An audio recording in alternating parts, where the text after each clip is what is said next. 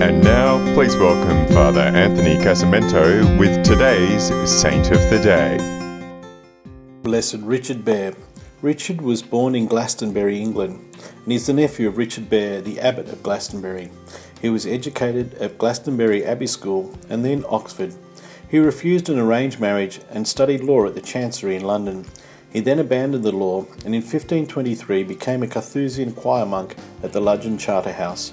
He was imprisoned and martyred with several of his brother monks for refusing to take the oath of supremacy that was required to acknowledge King Henry VIII as the head of the church.